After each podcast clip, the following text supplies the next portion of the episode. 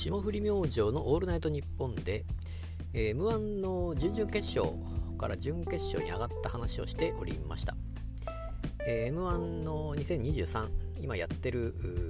のが、えー、準次準決勝ということで、まあ、発表されましたけれども30組ですね。準決勝が30組。そこで争って、えー、9組プラスワイルドカードという話になっておりますが、まあ、そのメンバーを、まあ、私もいましてですね、えー、まあ驚きというかまあえーと、やっと来たかっていうのがまず風数やこれはもう霜降りも言ってましたけども風数やがついに来たかと、えー、まあ、ここ数年風数や私は注目してますけれどもようやく来て、えー、爆発するかどうかといったところでもありますしあとまあもう一つ私はエンペラーですね。エンペラー解明して火山になりましたけども。エンペラーもまあ純血行ってもおかしくないと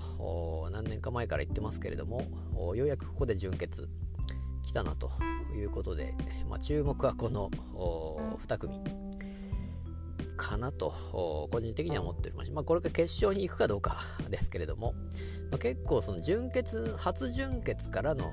初決勝っていう流れって、まあ、前回も多分あったような気もしますし、まあ、結構毎回ですねそういう組は現れるので、えー、まあそのパターン、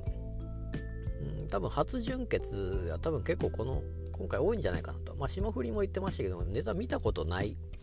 えー、組が何組かいるなって言ってましたんで、のでそういうプロの方も見たことない方が今準決まで進んでるということで新しい流れ、まあ、だからそれだけ今回の準々決勝で落ちたあ、まあ、常連っていうかその辺がいるらしいんですけどちょっと私はあまり思い浮かばなくてですね思い浮かばないけどもどうやら結構落ちてるらしいので、えー、まあ、その分準決勝に、えー、まあ、新しい風が吹いているということで、まあ、その中の一つがエンペラーかなと。ただ、あの火山に関してはその、まあ、どうやら ABC 取ってるみたいなので、まあ、実力はあるわけですけども、まあ、なので別に新しい風ってわけではないんでしょうがあ、まあ、ついに準決初準決なんでちょっと頑張って、えー、いただきたいなと思っておりますしそしてまあ風数やかなと。爆発してほしいですけどねここは。まあちょっとまだ今回私は m 1のあの1回戦か。1回戦から見ようと思って結局まだ見てないので途中でも最初の方しか見てないんで、えー、できれば全部見たいんですけどちょっと時間がなくて全然見れてないので。だから3回戦の話を結構みんな相手3回戦見てるかみたいな話を、えー、お笑いのラジオ聞いてると結構みんな言ってますけれども、えー、まだ私は3回戦まで全然見てない形ですのでなのであれですよね。今回火山がどれだけのネタなのかとかなので今年の漢字が全然私は分からないんですけども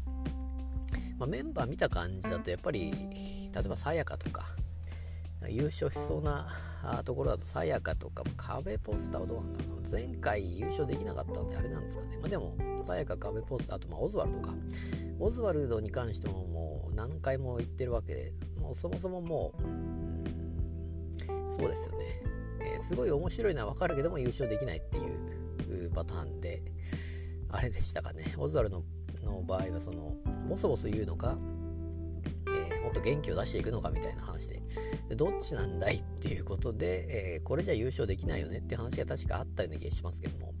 今だからどっちで言ってるのかわからないですが。でもまあそういうゆっくりとしたボソボソ系からの、えー、盛り上げで、えー、怒鳴っていく感じなのかなとは予想してますが。今年はまだ全く見てないので